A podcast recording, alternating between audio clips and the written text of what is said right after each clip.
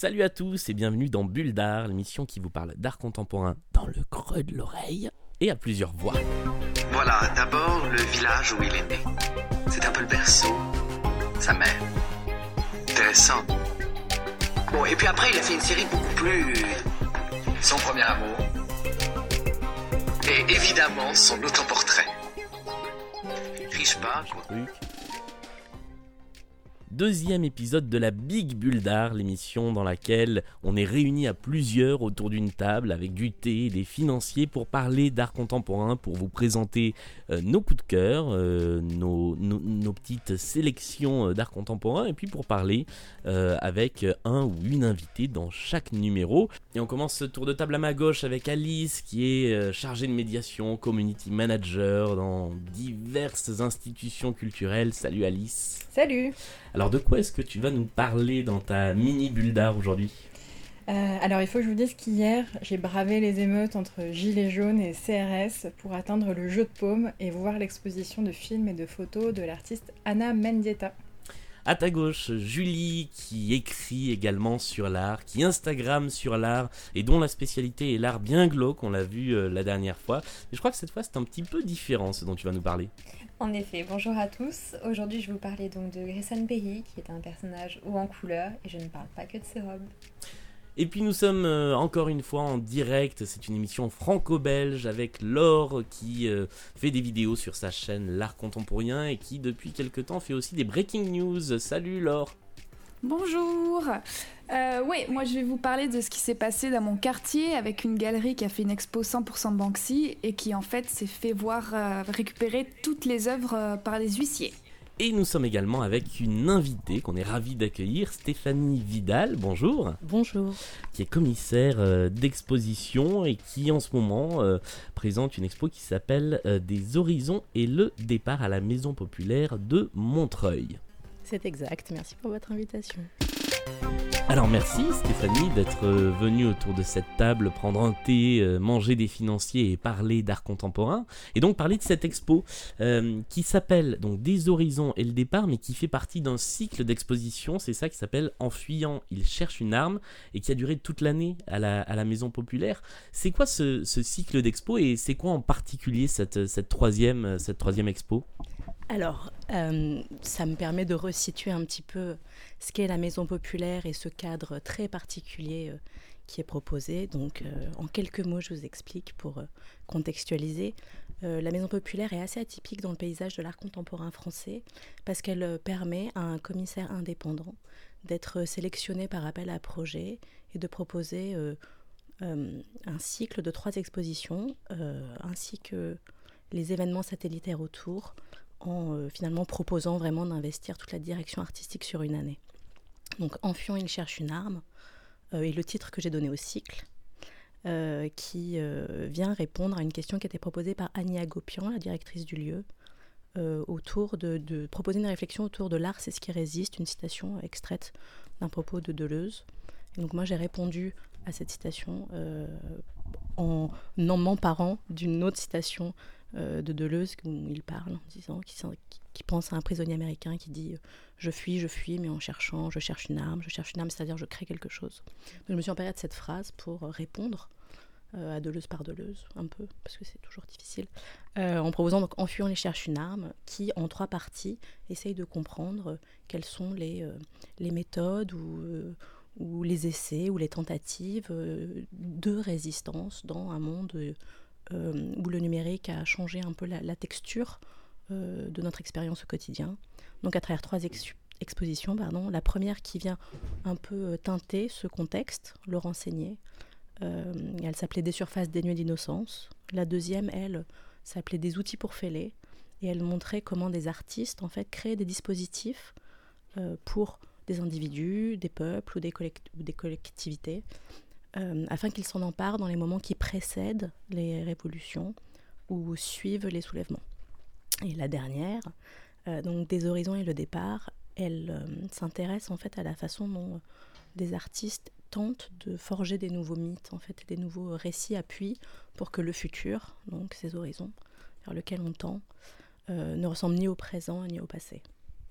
C'est une expo qui est euh, assez exploratoire et sur le fond et sur la forme parce qu'on y retrouve des, euh, des œuvres euh, sur des, des, supports qui utilisent des techniques qu'on n'a pas forcément l'habitude de voir. Il y a une artiste qui, qui utilise l'impression 3D, il y a une autre artiste qui utilise par exemple la réalité augmentée. quelle est la place justement de, de cette question de l'exploration dans, dans l'expo? Alors, en effet, le sujet est là un petit peu spéculatif et euh, les techniques et technologies qui sont utilisées par les artistes sont à l'image du monde contemporain. Donc euh, l'art contemporain s'empare de tous les matériaux possibles. Dans l'exposition d'avant sur ces outils, mhm. euh, il y avait autant des structures qui faisaient appel à du béton, à de l'acier, que à des réseaux mèches ou des réseaux à du Wi-Fi. Donc là, c'est plus finalement des technologies de l'image, parce qu'on est dans un monde où on cherche à se projeter, à inventer des nouveaux mots, des nouvelles formes, des nouvelles façons justement de conceptualiser euh, un avenir avec des formes un petit peu différentes du présent. Donc l'accent a été mis justement sur ces euh, œuvres qui proposent, projettent des formes un peu euh, inédites.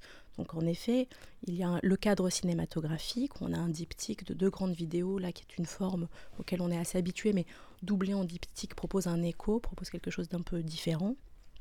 Donc euh, dans un lieu aussi très immersif, je vous parlerai de la scénographie peut-être un peu après.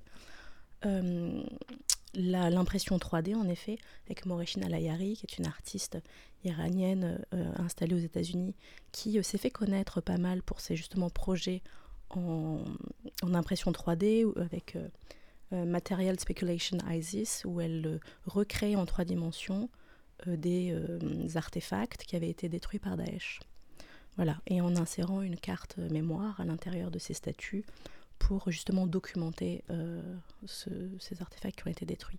Donc là, elle s'intéresse à la modélisation 3D. On n'a pas montré de figurines, on a montré les vidéos qui viennent documenter ces figurines, où elle recrée actuellement une cosmogonie dans une nouvelle série qui s'appelle euh, euh, She Who Sees the Unknown, donc celle qui voit euh, où elle s'intéresse en fait elle, à des histoires de déesses, plutôt moyen-orientales, parfois maghrébines, qu'elle va réinvestir, dont elle va s'intéresser à leur, passé, elle va les euh, sortir un peu de cet oubli. C'est des déesses en général sombres, euh, ténébreuses, oubliées.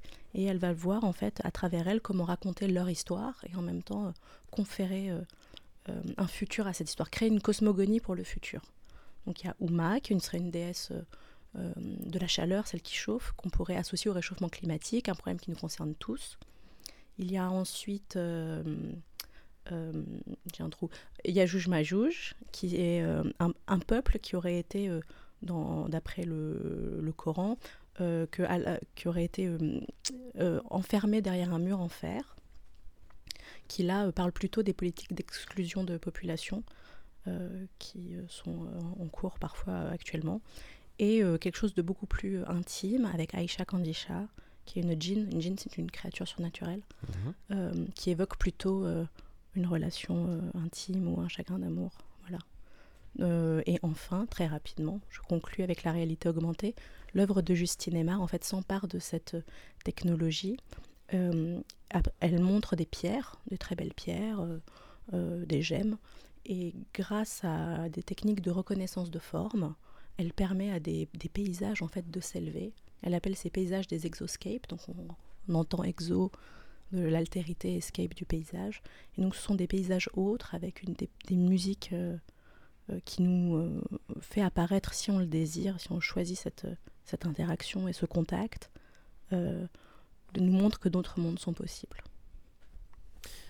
Comment est-ce que est-ce qu'on monte justement une expo où on ne montre pas des peintures ou des sculptures, mais où on montre des, des œuvres qui font appel à des technologies différentes euh, à des choses euh, justement qui, qui méritent d'être appréhendées de façon un petit peu différente. Je pense à la réalité augmentée où il faut euh, un smartphone ou une tablette pour, pour voir le, le processus.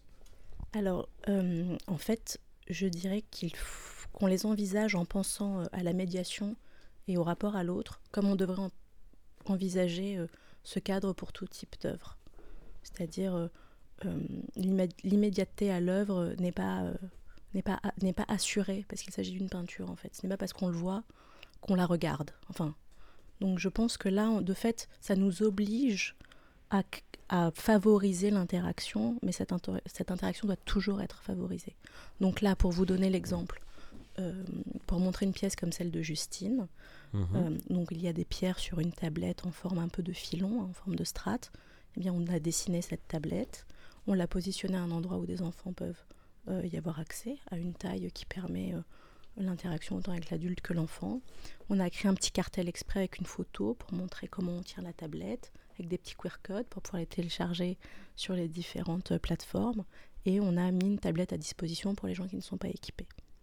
Justement, euh, la, place de la médiation dans, une expo comme celle-là, où le, propos de base est, euh, assez, pointu, assez poussé, euh, comment est-ce que vous travaillez pour que finalement l'expo soit accessible aussi bien à quelqu'un qui va être passionné par le sujet et immédiatement voir tous les, tous les enjeux, que à un public moins averti ou un public d'enfants Alors, la maison populaire a ça de particulier qu'on est obligé d'y penser parce que c'est d'abord un lieu euh, qui mélange les publics avant d'être un centre d'art. C'est un lieu où il y a des adhérents qui viennent pratiquer euh, des activités comme le sport ou la poterie et qui passent, traversent le centre d'art pour aller euh, faire leurs activités. Donc notre public est déjà un public varié avec des intentions et des intentionnalités très différentes.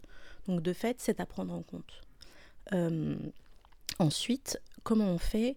Euh, on essaye justement de favoriser cette rencontre de plein de façons, en travaillant l'espace, en travaillant les supports de médiation, en travaillant avec les équipes en interne qui font de la médiation. Des visites sont proposées à toute personne qui le demande. Il y a des visites organisées par des groupes et il y a énormément d'écoles qui viennent. Euh, donc il y a beaucoup d'enfants qui viennent voir les, expositions.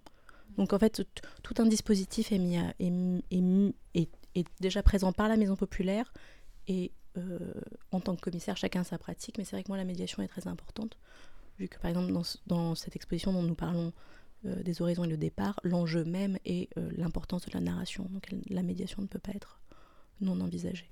Alice? Oui, non, quand j'ai visité l'exposition, justement, il y avait une classe qui, qui visitait avec une médiatrice et euh, qui leur a très bien fait comprendre euh, justement euh, l'approche des œuvres. par exemple, sur la vidéo avec les, les DS en 3D, elle a commencé à leur parler de, de, Donald Trump, en fait, pour expliquer aussi la, la, question de l'exclusion des, des, des, immigrés.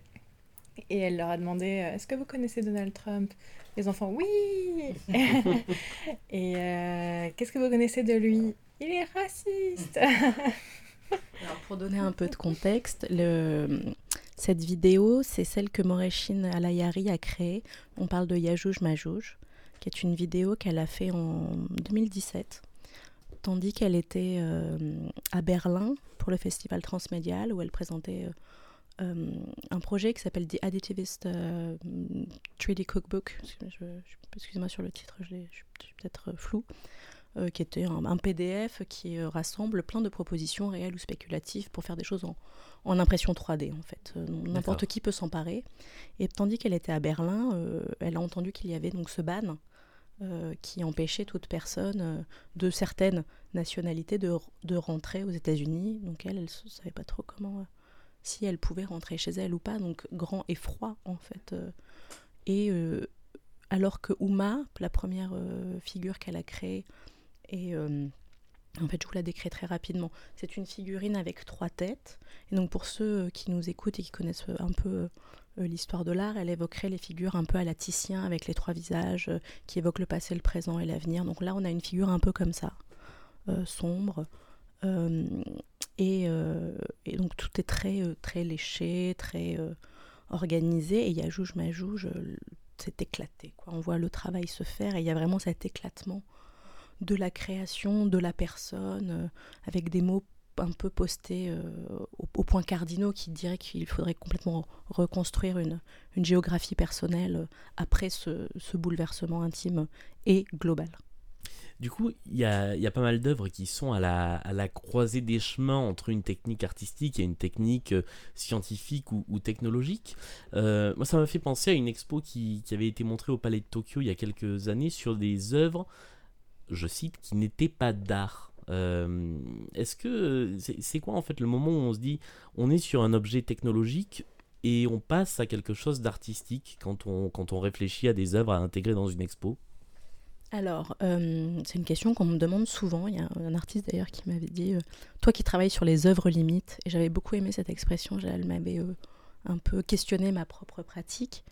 Mais en effet, en fait, je pense que il y a une différence entre quelqu'un qui travaille de la 3D euh, euh, parce que c'est son euh, parce qu'il appartient à une entreprise qui lui demande d'opérer une tâche mhm. dans un but particulier, convenu, avec un rétro-planning et 500 personnes derrière, et un artiste qui s'en empare comme il pourrait choisir un autre médium pour tenir son propos. en fait, je pense qu'il s'agit de limite c'est presque plus une question de métier qu'une question de médium en fait. À partir de quel moment on considère qu'une activité est centrale dans sa vie et là on fait tout pour la mettre en œuvre. Donc euh, en, cela l'ingénieur euh, et l'artiste peuvent euh, se retrouver ou se, dissocier complètement par rapport finalement à l'intentionnalité je crois qui est derrière ce pourquoi ils utilisent leur outil. En fait l'outil a la qualité que l'usage lui confère en fait. Alors il y, a quelque chose d'autre de, très particulier dans cette expo, c'est euh, la, scénographie. On rentre dans un espace euh, qui est très sombre, euh, avec des meubles, du mobilier qui est assez inhabituel. On se retrouve devant des banquettes avec des formes particulières. Il y a aussi un gros bloc lumineux à l'entrée pour lire euh, les, feuilles d'information qui sont imprimées sur du papier à moitié transparent, là je l'ai, euh, c'est du, c'est presque du papier calque. C'est du papier calque. C'est du papier calque. Euh, pareil pour, pour voir les cartels, il faut les éclairer par dessous avec son, son téléphone. pourquoi ce choix de scénographie et comment ça s'est passé? Alors, en fait c'est pareil, je pense que c'est en rapport à la façon dont chaque commissaire envisage la façon dont il souhaite faire propos euh, et, de la façon dont il conçoit le format d'exposition. Pour moi, une exposition, c'est un rendez-vous qui a lieu dans un temps euh, et un espace donné. Donc vous y êtes rendu hein, dans un temps et un, espace donné. Mais euh, c'est aussi quelque chose qui déborde et qui doit être ressenti de plusieurs façons. On fait propos, mais pas que, pas que par le regard, aussi par le déplacement et plein d'autres choses. Donc j'ai souhaité que chacune des expositions explore l'espace en fait, en soi, dans la façon dont on montre et dont on cherche la relation. Et donc les scénographies sont très différentes, elles ont été conçues comme ça. Et pour m'aider en fait à euh, les mettre en œuvre, euh, pour m'aider à, rendre tangible en fait mes, intentions. Euh, par exemple, je savais que la première, je voulais travailler avec plutôt du papier, la deuxième avec du tissu, la troisième avec de la lumière. Bon, quand on n'est pas scénographe, ou habitué au, au design d'intérieur, euh, c'est ça reste des mots.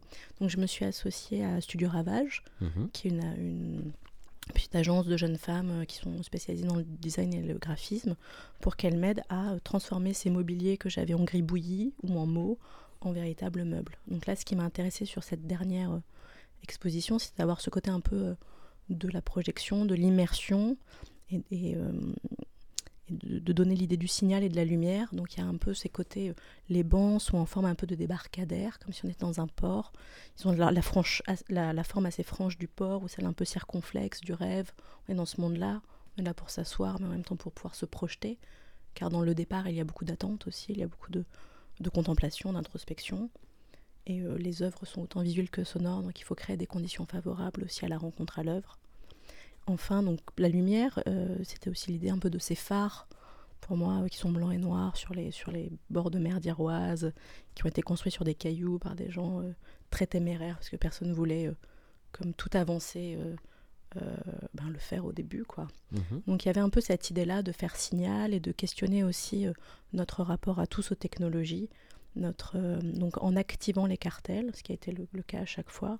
Là, par le téléphone, c'est aussi ce rappeler de la puissance de l'outil qu'on a, du fait qu'il peut nous éclairer, du fait qu'on ne peut pas voir dans une époque où il y a vraiment une idée d'économie et d'écologie de l'attention, et que euh, vraiment euh, porter son regard sur ou faire attention à veut vraiment dire quelque chose. Et pour ça, pour, pour la mise en place de, de cet espace dans, dans le hall, c'est un petit peu le hall d'accueil en fait de la, de la maison populaire, euh, tu, as, tu as carte blanche. À partir du moment où on te dit vous êtes commissaire de l'exposition, euh, à, quel point en fait euh, c'est toi qui va décider euh, quels sont les artistes, quelle va être la forme que ça va prendre, ou à quel point c'est en discussion avec le, le reste de l'institution? Alors en fait, comme je vous ai expliqué tout à l'heure, c'est un appel à projet que... Et moi en fait j'avais déjà tout écrit à part euh, une ou deux petites choses. Donc je n'ai fait que implémenter un projet que j'avais écrit euh, quasiment entièrement euh, en juin 2017. Donc ils savaient tout. Normalement, tout était bon. On peut aussi voir dans, l'exposition euh, la restitution euh, d'une intervention qui a été menée par euh, Neil Beloufa au mois de juin, je crois, pendant la Coupe du Monde. Ça s'appelle Mont Ruscatreuil. Moi, je suis resté accroché à la vidéo du début à la fin. J'ai trouvé ça vachement bien. Est-ce que tu peux nous raconter un petit peu ce, cette, expérience qui a été réalisée? Oui, avec plaisir. Donc, en fait, quand j'ai été choisie sur ce projet, une des petites choses que j'ai rajoutées, euh, en fait, je ne savais pas euh, qu'il fallait montrer le travail d'un artiste, de l'artiste en résidence, Mhm. lors de notre dernière exposition en tant que commissaire. Voilà. D'accord. Et donc, euh, par rapport à mon sujet, je me suis dit que ça serait super en fait de travailler avec Neil toute l'année et de faire un projet avec lui. De fait, euh, j'ai eu beaucoup de chance parce qu'il a accepté. Son studio était juste à côté de, de la Maison Populaire à Montreuil à ce moment-là. Et, euh, et je voulais le challenger justement sur cette idée un peu de qu'est-ce qui résiste ou pas. Parce que plus on essaye de lutter contre un système actuellement, et plus il est fort, plus il, plus il nous englobe et plus il nous avale. Mhm. Et Neil, je trouve, en est très euh, exemplaire dans sa pratique. Et donc, euh, j'ai voulu qu'on travaille, enfin l'inviter, puis travailler avec lui. Donc, le montrer aussi ses œuvres au cours de chaque exposition. Là, l'œuvre, c'est l'événement qu'on a fait, et donc la vidéo et la documentation de cet événement. Au début, on réfléchissait au potentiel d'autonomie qu'une ville pouvait avoir, donc aux narrations, en fait, qui fait que on, s'individualise, on crée quelque chose, surtout Montreuil, Grand Paris, etc. Et au final, euh, Neil est venu avec cette idée de euh, euh, travailler avec le club de foot local et de non pas créer une narration d'autonomie pour Montreuil, mais insérer Montreuil dans un contexte global, en fait, de le hacker très simplement en organisant un événement populaire à la Maison Populaire. Donc on a euh, projeté un, un- excusez-moi je bloque. On a projeté un match euh, de la Coupe du Monde de foot le 15 juin qui était euh, Portugal-Espagne. Neil avait travaillé, Neil et son studio avaient travaillé avant avec des petits footballeurs du, du Red Star de Montreuil pour voir en fait comment eux aimeraient vivre ce match, comment le localiser et qu'ils puissent s'en emparer complètement. Donc ils ont imaginé un studio euh, TV, ils ont imaginé des, comment remplacer les pubs par des pubs qu'ils ont créées eux-mêmes. L'histoire est assez rigolote. C'est un, garçon, il a un chagrin d'amour, et alors ses copains lui commandent une pizza au Nutella qui arrive par voiture volante. Donc c'était la publicité. Et, euh, et ensuite aussi, les enfants ont euh, commenté le match. Euh, alors, de deux façons, euh, en se passant le micro les uns les autres avec des degrés euh, de- d'expertise variés, allant de oui, c'est Ronaldo qui est dans la surface de réparation à c'est quelqu'un qui fait la passe à quelqu'un, ce qui était hyper drôle, et en envoyant aussi des effets sonores et visuels, de la musique, des flammes, enfin c'était vraiment très très très sympathique. Et donc c'est ça qui est documenté. L'œuvre était cet événement, ce moment de réappropriation et d'amusement en fait et euh, qui est donc là présent par, euh, par cette vidéo euh, où on les voit jouer au foot avec l'équipe de Nail, tourner, voir comment on crée des effets spéciaux, regarder finalement les techniques de l'image dans lesquelles ils sont complètement immergés sans forcément comprendre tout à fait les enjeux de ces images. Il y avait euh, une autre exposition que, que tu as montée, on, on peut voir ça dans, dans ton portfolio, et je voulais, euh, je voulais revenir dessus parce que j'ai trouvé ça euh, tout particulièrement intéressant. C'est une expo qui s'appelle, c'est une expo virtuelle, si j'ai bien compris, dont je ne retrouve pas le nom car je suis Est-ce très qu'on parle d'une expo par email? Exactement, c'est ça. On parle d'une expo par email qui s'appelle Making Contact. Voilà, c'est ça. Je, l'avais sous les yeux pile à ce moment-là. Euh, et donc, c'est à chaque fois une relation entre un artiste et un créateur euh, sur Internet, mais qui n'est pas forcément artiste, euh, avec des échanges par email et, et, un travail fait entre les deux. comment ça s'est passé? Alors, je vais repréciser, c'est presque ça. En fait, c'est une plateforme qui s'appelle CoProject, mhm qui est fait par euh, Jeff Co, je crois, qui euh, est basé en Irlande et qui vient euh, de Middle East, mais j'ai plus peur de me tromper, et qui propose en fait une curation purement online, et donc une qui s'appelle Slowly 10. Donc, où 10 mails sont envoyés sur l'espace de fait deux semaines, deux fois cinq jours ouvrés. Et euh, on a proposé euh, un projet avec euh, Caroline de Liotraz, qui est une artiste qui travaille justement aussi les formats numériques, parce qu'on se demandait en fait comment des œuvres naissaient d'une négociation entre une personne dont le métier est, d'être artiste et des personnes, comme, on discutait peut-être tout à l'heure, qui utilisent le web ou le numérique, mais qui n'en font pas forcément leur métier en fait. Donc en fait, on voulait explorer. Donc il y a toujours cette idée d'exploration. Je pense que l'art est aussi ce, moment de, tentative, d'essai, euh, et pas que de figer quelque chose. En fait, il y a quelque chose de très exploratoire euh, dans les arts contemporains. Et donc voilà, donc là, on est allé, euh, on a regardé comment s'opérer cette, ces, ces relations. aussi parce que Caroline avait créé une œuvre où elle avait contacté une jeune femme qui fait de l'ASMR. Donc l'ASMR, c'est une technique qui permet, euh, en faisant des bruits ou même en faisant des gestes aussi, parce que ça peut être... Doucement dans un micro comme ça, ou en le tapotant. Donc euh, oui, voilà, c'est ça. Euh, en créant en fait des stimuli sensoriels. Donc ils peuvent être visuels en bougeant les mains ou auditifs en faisant plein de choses. Il y a des triggers, ce qu'on appelle, voilà, des, des, déclencheurs en fait de sensations. Et elle avait travaillé avec Rikita ASMR, qui est une une youtubeuse française. Et euh, donc elle lui a proposé de manipuler certaines de ses œuvres et ainsi aussi de, les faire basculer dans leur régime euh, d'existence en les mettant en, ligne, en euh, les mettant en lien avec un autre public, etc.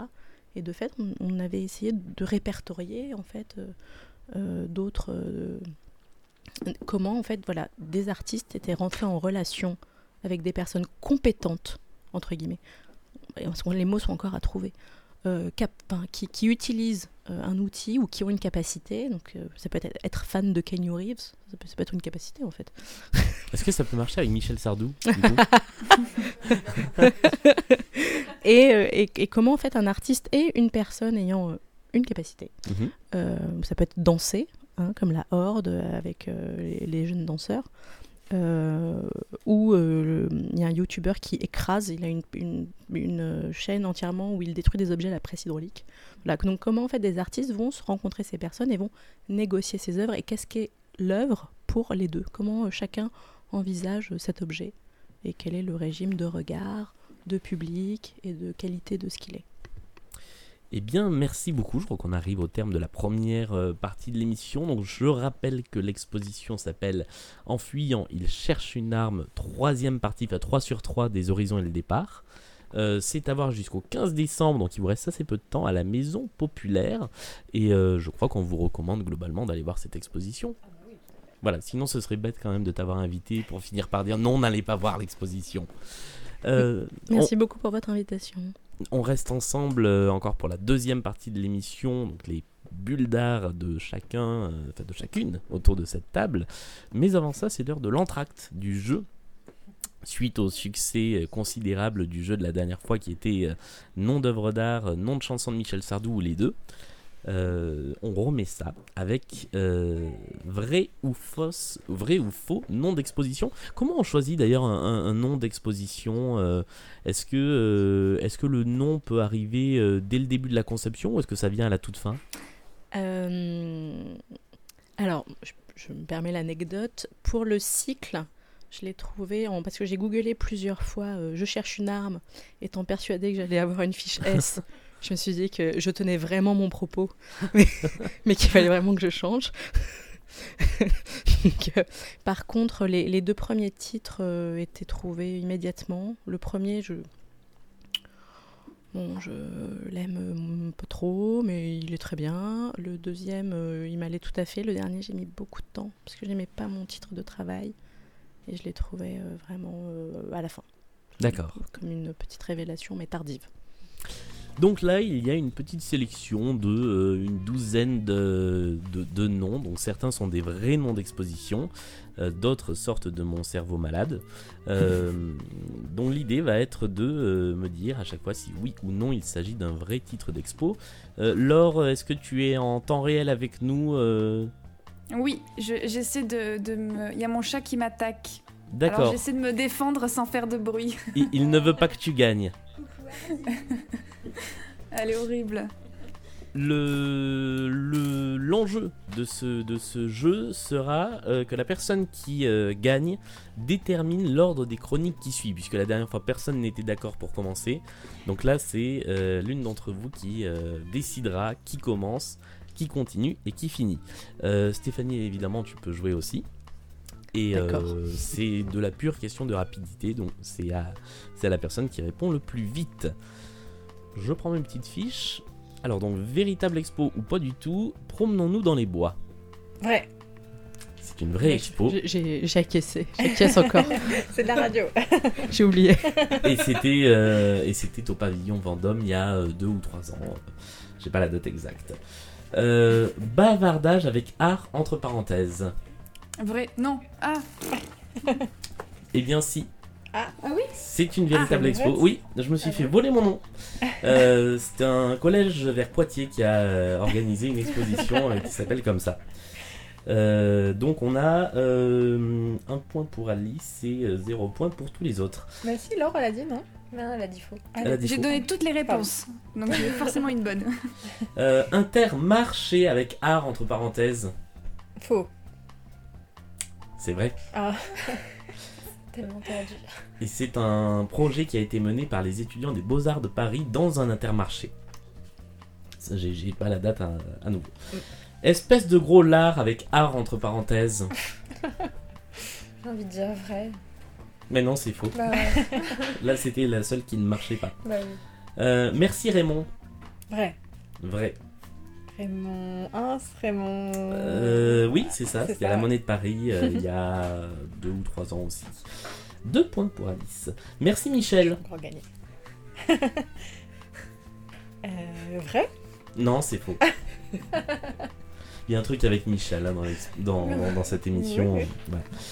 Euh, si tu me crois pas, et tarte ta gueule à la récré. Ah, c'est une chanson. Non. Oui, mais est-ce que c'est une expo? Euh, Non, c'est trop long. Non, effectivement, c'est trop long. Ce n'est pas une expo. Troisième point pour Alice. Logical Song. Ah bah oui. Bonne Bagval. réponse. Oui, oui, c'est vrai que là, tu étais un peu avantagé. Je triche.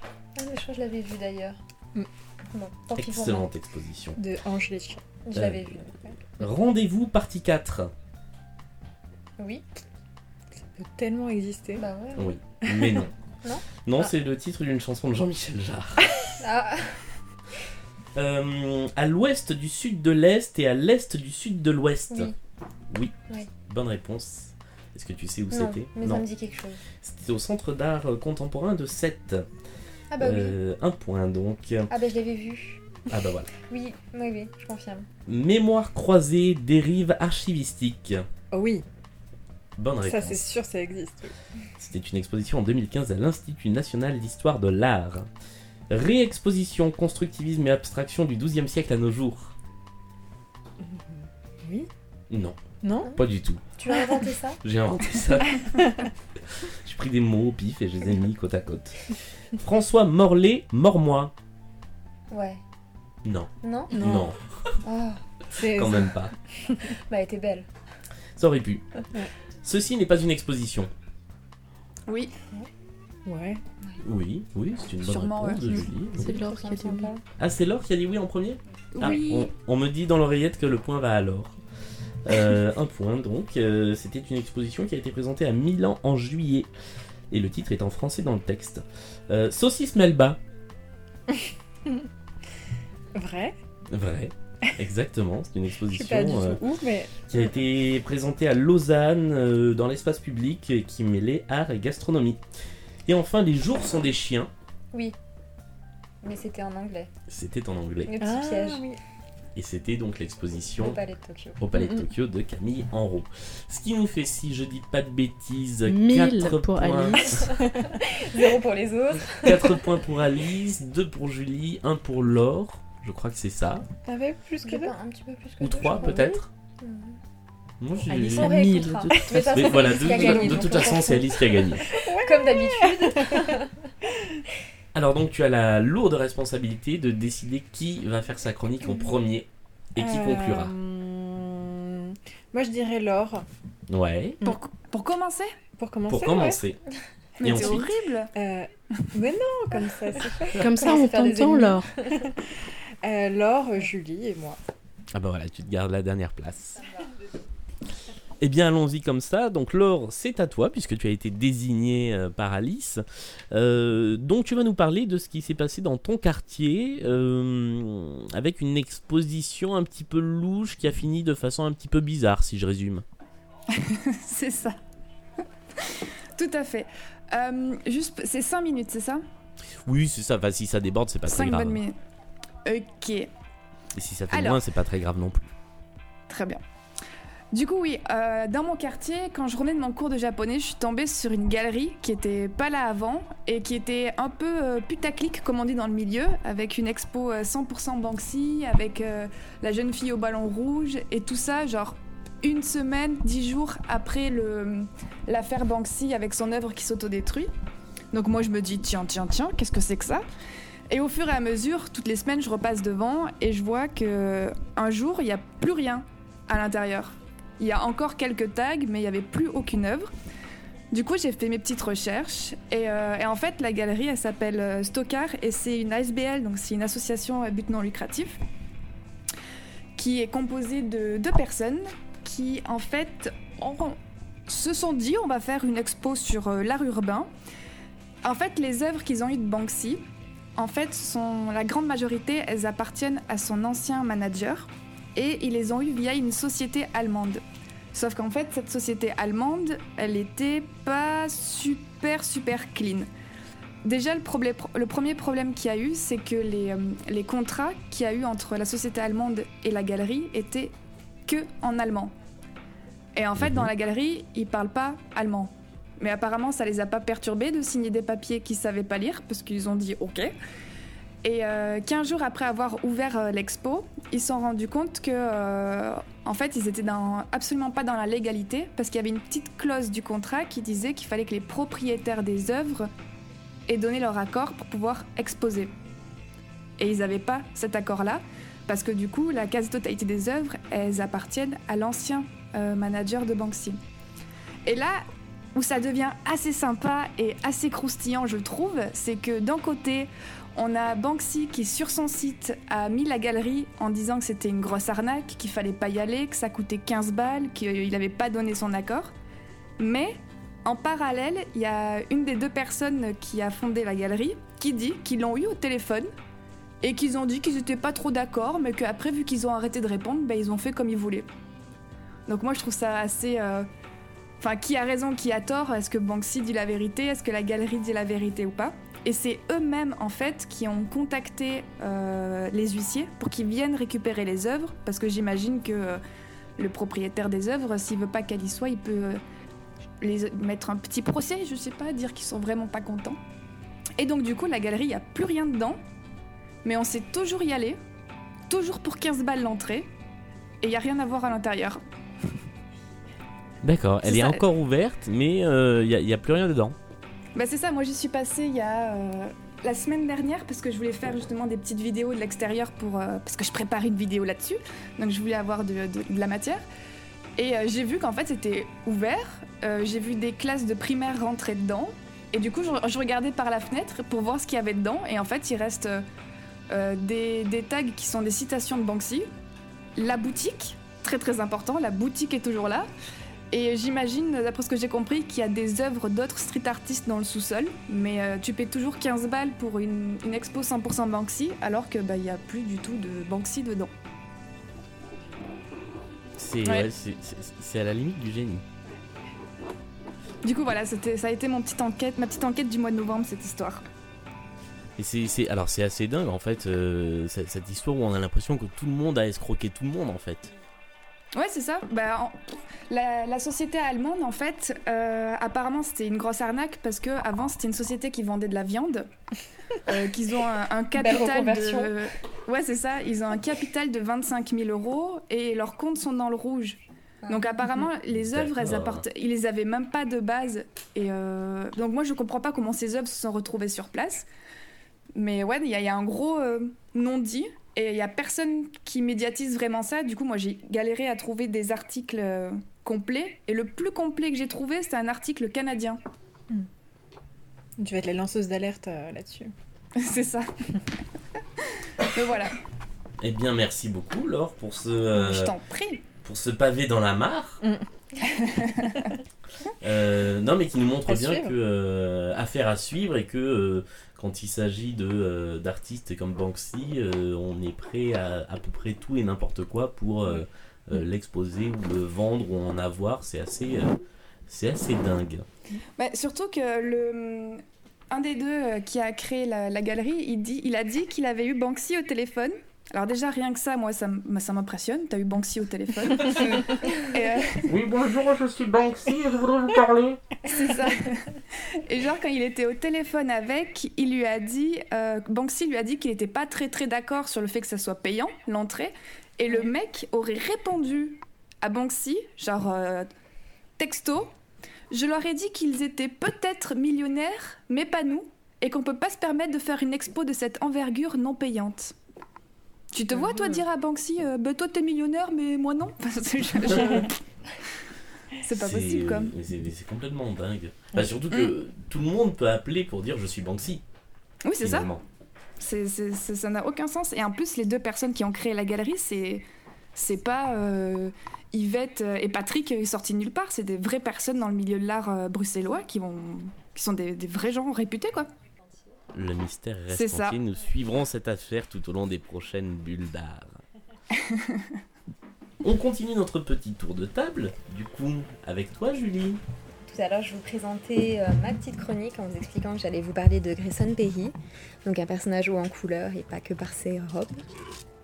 Donc aujourd'hui, à la Monnaie de Paris, on peut voir la première grande exposition française de cet artiste britannique. Donc intitulée Vanité, Identité, Sexualité, l'exposition propose une rétrospective de cet artiste trop peu connu en France. On retrouve des œuvres de Prairie justement dans le monde entier et euh, si vous passez par Londres d'ailleurs, vous verrez peut-être au British Museum, à la Tate Collection ou encore au Victorian Albert Museum certaines de ses pièces. Mais aussi à Maastricht, New York, Melbourne, Amsterdam, bref, partout dans le monde. Et donc, euh, Grayson Perry, dans les années 80, s'est fait connaître grâce à ses céramiques, pour lesquelles il mélange plusieurs techniques, que ce soit des textes manuscrits, pochoirs, transferts photographiques ou des mots. Il revisite ainsi la pratique, mais aussi le statut d'artisan, dont il ne se détachera jamais. On apprend d'ailleurs, lors de l'exposition, qu'il continue de travailler seul. Il n'a pas une équipe dédiée pour préparer euh, les vases géants qu'on peut voir dans l'exposition. Et il explique justement qu'il doit régulièrement refuser des commandes parce qu'il n'est pas en mesure de pouvoir assurer euh, la création. Et donc ça c'est véritablement par choix, non par contrainte, c'est une volonté de sa part. Pour revenir à l'exposition, le parcours est segmenté en 10 chapitres thématiques, au cours desquels on découvre les références autobiographiques que euh, Grayson Perry présente tout au long de son travail, que ce soit sur son enfance, sa famille ou encore son alter ego féminin, Claire. Oui, parce que je ne l'ai pas précisé, parce que je veux pas trop spoiler non plus l'exposition pour celles et ceux qui ne connaissent pas l'artiste, ni son univers, mais il y a bien un alter ego féminin. Et c'est pas tout. Il nous réserve pas mal de surprises cet artiste. Le parcours de l'exposition passe donc par des chapitres tels que identité, masculinité ou encore sexualité, société ou vanité. Sans rentrer dans les détails de l'exposition, je vous laisse les découvrir par vous-même si vous avez envie d'aller faire un petit tour à la Monnaie de Paris. Dans son univers, qui à première vue est coloré, Perry traite en fait de questions sur l'être, le paraître ou encore les classes sociales, avec la violence qui peut se dégager de ces questions. Entre les vases géants et les tapisseries aux dimensions remarquables, on peut admirer aussi une moto faite à l'effigie d'Alan Messless. Mais qui est Alan Messless, me direz-vous? Mais qui est Alan Messless? Mais très bonne question, Julien, je te remercie de la poser. C'est Donc- tellement spontané. Eh bien, Alan Messless est en fait un personnage très important dans la vie de Perry, qui le suit depuis son enfance. Il s'agit en fait d'un ours en peluche, qui est venu remplacer dans sa vie la figure paternelle, qui a été soit absente, soit extrêmement violente. Et pour terminer, Perry a l'habitude de porter des vêtements dits féminins, et à ce propos, il dit justement J'ai compris qu'être un travesti ne signifiait pas faire semblant d'être une femme. Il s'agit de porter des vêtements faisant naître en moi les sentiments que je voulais éprouver. Et je trouve que c'est très bien de finir ma chronique sur cette petite citation de l'artiste. Eh bien, merci. Donc, l'exposition, elle est à voir à la Monnaie de Paris jusqu'au 3 février. Donc, c'est l'expo que tu nous recommandes euh, dans, dans cette émission. Tout à fait. Euh, Laure, euh, on te demande pas jusqu'à quand on peut payer 15 euros pour aller voir des œuvres de Banksy qui n'y sont pas. hein. Ah, mais on peut jusqu'à fin décembre. Jusqu'à fin décembre. Ok, ouais. très bien. Euh, si- vous passez par Bruxelles, allez donner 15 euros à, à un espace euh, vide. Pour l'exposition de la monnaie de Paris, je tiens quand même à préciser qu'il faut être assez ouvert d'esprit et qu'une pièce est déconseillée aux âmes sensibles. Mhm. Voilà. Elle met rien de glauque, euh, rien de glauque à mon goût, D'accord. pour une fois. si, si je suis une âme sensible, je peux y aller ou Tu, euh, ça- je sais les lieux que tu peux fréquenter, donc je sais que tu peux très bien aller voir cette exposition. Comme ça, c'est très très bizarre. Oh oh Disons que je sais que tu es open concernant les hommes qui se travestissent. Ah oui, d'accord, très bien. Je faisais référence à Oui, Au cabaret au Madame cabaret Arthur. Madame Arthur. Voilà, mais sinon, voilà, âme sensible euh, ou âme fermée euh, d'esprit, euh, s'abstenir peut-être de cette exposition. Sinon, pour tous les autres, euh, allez-y, c'est à découvrir. euh, le lieu est magnifique, la Monnaie de Paris est un lieu magnifique. Et l'artiste euh, vaut le détour. Ou alors, à me fermer, allez-y, peut-être que ça va vous ouvrir les chakras. Ah, euh, Ça, ça peut être ça. ça peut, ou ils peuvent en ressortir encore plus convaincus qu'il y a des choses contre nature. Quoi? On continue. Je- je- J'apprécie que tu aies dit euh, je sais les endroits où tu vas et non pas je sais ce que tu fais de tes samedis soirs parce que ça aurait été vraiment très très très bizarre. Je ne sais pas ce que tu fais tes samedis soirs. Euh, je ne te dirai pas. ne sait. Euh, mais c'est un lien avec Michel Sardou. Je- Toujours. Ah bon? Il va vraiment falloir que j'arrête de parler de Michel Sardou à chaque fois. Euh, chronique suivante Yes. Euh, avec Mm. Alice donc euh, qui a bravé vent, marée, Mm. gilet jaune et barricade en feu pour aller au Et jeu de lacrymo, pommes, et ouais, pas qui, qui a fini par être évacué d'ailleurs je crois hier en fin de Tout journée. à fait, et qui est fermé aujourd'hui, même à cause des émeutes d'hier. Ouais. Voilà, pour- donc pour les gens qui nous écoutent, nous enregistrons le 2 dimanche décembre. euh, 2 décembre. Ouais. Voilà, puisque Mm. À l'heure où vous nous écoutez, il n'y a pas eu de bombe lacrymo euh, hier, ou alors c'est vraiment qu'il y a un petit problème. En même temps, qui sait si vous pourrez nous écouter, parce que l'apocalypse est pour bientôt. euh. Peut-être que nous n'aurons plus d'internet dans trois jours. Alors, euh, Anna Mendieta au Jeu de Paume, euh, c'est une exposition que j'attendais avec grande impatience, car on a rarement la chance de voir le travail de cet artiste. Et enfin, le Jeu de Paume lui offre une véritable rétrospective et va présenter une vingtaine de films et quelques photographies qui y sont associées. Euh, ce sont des films qui sont tournés en Super 8. euh, ils sont présentés en regard les uns des autres dans plusieurs salles.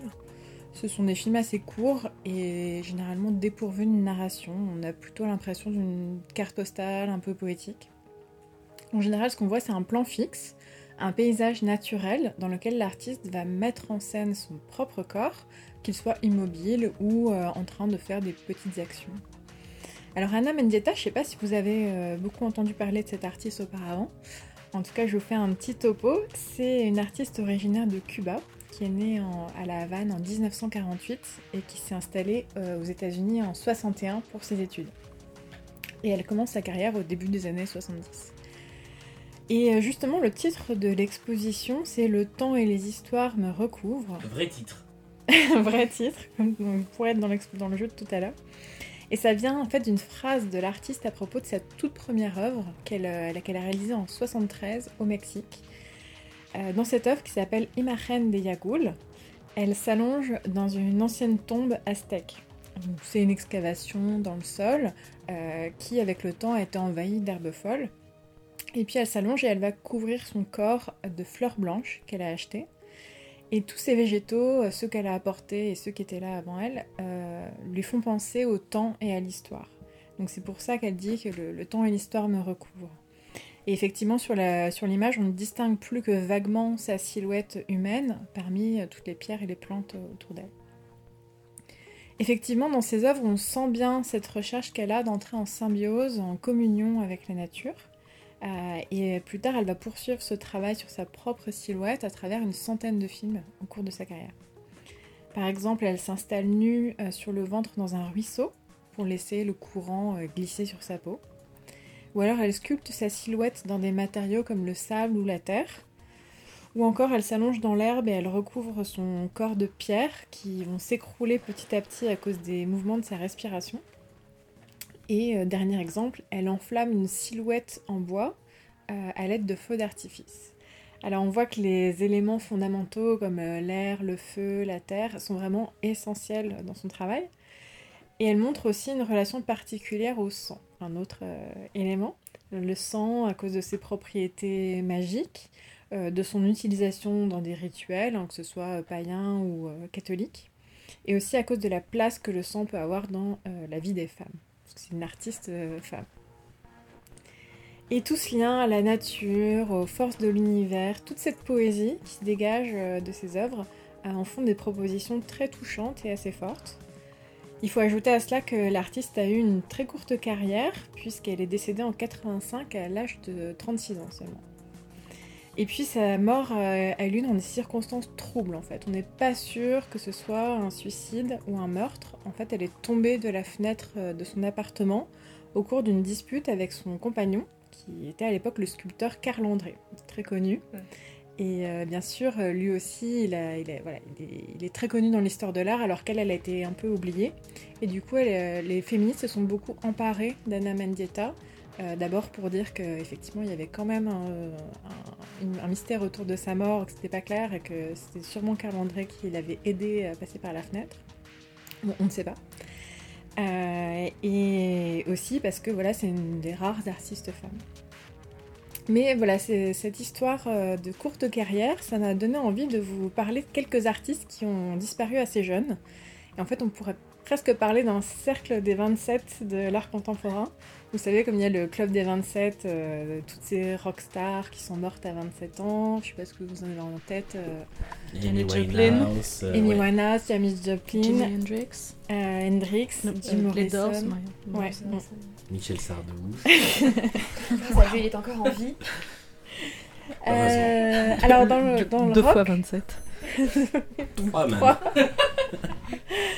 Euh, dans le rock, la cause de décès, c'est souvent l'overdose. Euh, mais dans l'art contemporain, euh, on a des cas plus variés. Alors, par exemple, Jean-Michel Basquiat, qui est aussi exposé à Paris en ce moment à la Fondation Vuitton, lui, il a bien succombé à une overdose de drogue à l'âge de 27 ans. Lui, c'est vraiment rockstar. rockstar. mais donc, j'ai d'autres exemples à vous soumettre. Il y a Michel Magérus, qui est un artiste luxembourgeois qui est mort à l'âge de 35 ans. Il est mort si jeune que ça? Ouais. Ah ouais. Dans un accident d'avion, le vol Luxair 9642 euh, qui revenait de Berlin en 2002, assez récemment. Félix González Torres est mort à l'âge de 38 ans. Il est mort du sida. Et puis, euh, alors plus loin dans le temps, euh, Yves Klein est mort à 34 ans d'une crise cardiaque en 62. Et en fait, tout comme Piero Manzoni, euh, lui aussi est mort d'une crise cardiaque et juste quelques mois plus tard. Voilà, c'était ma minute glauque aussi euh, de mon côté. oui, vous avez échangé vos chroniques. Euh. C'est ça. Oui, complètement. Mm. et juste pour conclure, pour revenir au jeu de paume, je voudrais signaler l'initiative de l'institution qui pendant une semaine a confié les clés de son compte Instagram à Lorraine Bastide, la fondatrice du podcast La Poudre, fait un peu de copinage. Euh, que, je, que je recommande comme podcast. Et euh, pendant une semaine, elle a fait euh, voilà, des stories où elle a livré son regard féministe sur les expos de Anna Mendieta et l'autre expo qui est en ce moment au jeu de paume de Dorothea Lange. Eh bien, merci beaucoup. J'ai appris plein de trucs. Je ne savais pas que Manzoni et que Yves Klein étaient morts si jeunes. Mm. ce qui prouve que la valeur n'attend mm. pas le nombre des années. Non. et qu'on peut mettre du caca dans des boîtes avant 30 ans.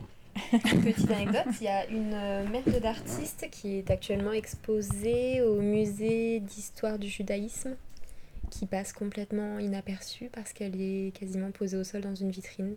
et on la remarque pas. D'accord. Petite anecdote, si vous allez faire un tour là-bas, cherchez-la. Il y a une enquête à mener. Voilà. Ah non, Sauf si vous avez vu mes stories, dans ce cas-là, c'est triché. Euh, non, non, mais c'est alors c'est c'est un- une très bonne recommandation parce que je n'ai ce que je vais dire est très bizarre, mais je n'ai jamais vu de merde d'artiste en vrai. Bah, J'étais assez contente de la voir, mais on, on la voit quasiment pas en fait, véritablement. D'accord. Bah, il y a je vais vous spoiler, il y a l'urinoir de Duchamp, et en bas de l'urinoir de Duchamp, en bas du socle, il y a une merde d'artiste. Alors que normalement ça devrait être dedans. Bien. Non, c'est un urinoir. Oui, pas c'est vrai, quelqu'un les urinoirs. C'est une fontaine d'ailleurs. Euh, eh bien, merci beaucoup Alice pour cette, euh, chronique euh, qui nous a appris plein de, petites choses. Et donc, l'exposition d'Anna Mendieta est à voir jusqu'au 27 janvier prochain, donc au Jeu de Pommes qui se trouve place de la Concorde, en espérant qu'il rouvre ses portes rapidement. Euh, pour ma part, donc je ne fais pas de chronique complète dans cette émission parce que euh, eh j'en fais déjà une par semaine en monopolisant la parole. Donc par contre, je vais vous dire ce que sera la prochaine bulle d'art. Elle sera consacrée à une expo qui s'appelle Je me souviens images oiseaux, euh, qui est à la terrasse, l'espace d'art de Nanterre, et dont les commissaires eh bien, ne sont pas forcément ce qu'on attend d'une exposition. C'est ça qui est très qui est très très étonnant. Mais je ne vous en dis pas plus pour euh, garder le suspense, sachant que j'ai écrit un article dessus qui est publié aujourd'hui, donc euh, finalement euh, il n'y a aucun suspense. Voilà. Oui, en fait, l'expo a été montée dans, dans des ateliers à la maison centrale de Poissy, et donc ce sont les détenus qui sont les commissaires de cette expo. Voilà. Euh, c'est la fin de cette petite, euh, de cette big bulle d'art. Euh, merci de nous avoir suivis. Merci Stéphanie d'être restée avec nous euh, tout le long de cette émission. Merci pour votre invitation. Et puis euh, merci Alice, merci Julie, merci Laure. Euh, Merci on se retrouve euh, dans à peu près un mois pour reparler d'art contemporain, repartager nos coups de cœur et refaire un jeu complètement loufoque. La Big Bulle d'art, ça se retrouve sur les réseaux sociaux, sur Twitter, at bulle underscore d'art, sur euh, Facebook, euh, bulle d'art et bavardage, et sur Instagram, at bavardage, tout court. Bavardage avec un T, comme dans l'expo euh, qui a été organisée à Poitiers. Euh, N'hésitez pas à nous faire des retours, des commentaires, des suggestions sur ce que vous avez pensé de cet épisode et du précédent. Et à vous abonner au podcast sur Apple, sur Spotify, sur Deezer et sur toutes les plateformes de podcast. À très vite